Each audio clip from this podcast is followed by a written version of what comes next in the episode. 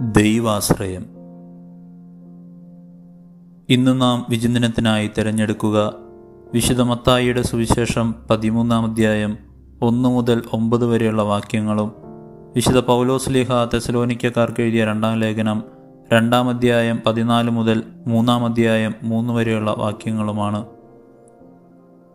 വിതയ്ക്കപ്പെട്ട വിത്തുകൾ സ്വീകരിച്ച് ജീവിതം നയിക്കത്തക്ക വിധം ശരീരവും ആത്മാവും സജ്ജമെങ്കിലും ഫലപുഷ്ടി നഷ്ടപ്പെടാവുന്ന വയലിലെ സാധ്യതകളെ ദൈവം സുവിശേഷത്തിലൂടെ ചൂണ്ടിക്കാട്ടുന്നെങ്കിലും വിശുദ്ധ പൗലോസ്ലിഹ വാഗ്ദാനങ്ങളിൽ വിശ്വസ്തനായ ദൈവത്തിൽ ആശ്രയം വയ്ക്കാനും ആ ശക്തിയേറിയ കരങ്ങളുടെ സംരക്ഷണ വലയത്തിൽ വ്യാപരിക്കാനും ആവശ്യപ്പെടുന്നു.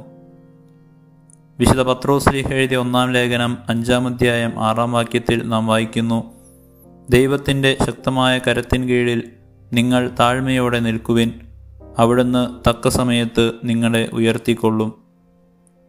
വചനപ്രഘോഷണം അനുദിനം വളർത്തിക്കൊണ്ടുവരാൻ നമ്മുടെ പ്രവർത്തനങ്ങളെ നമ്മുടെ കർമ്മമേഖലകളിൽ ശക്തിപ്പെടുത്താം.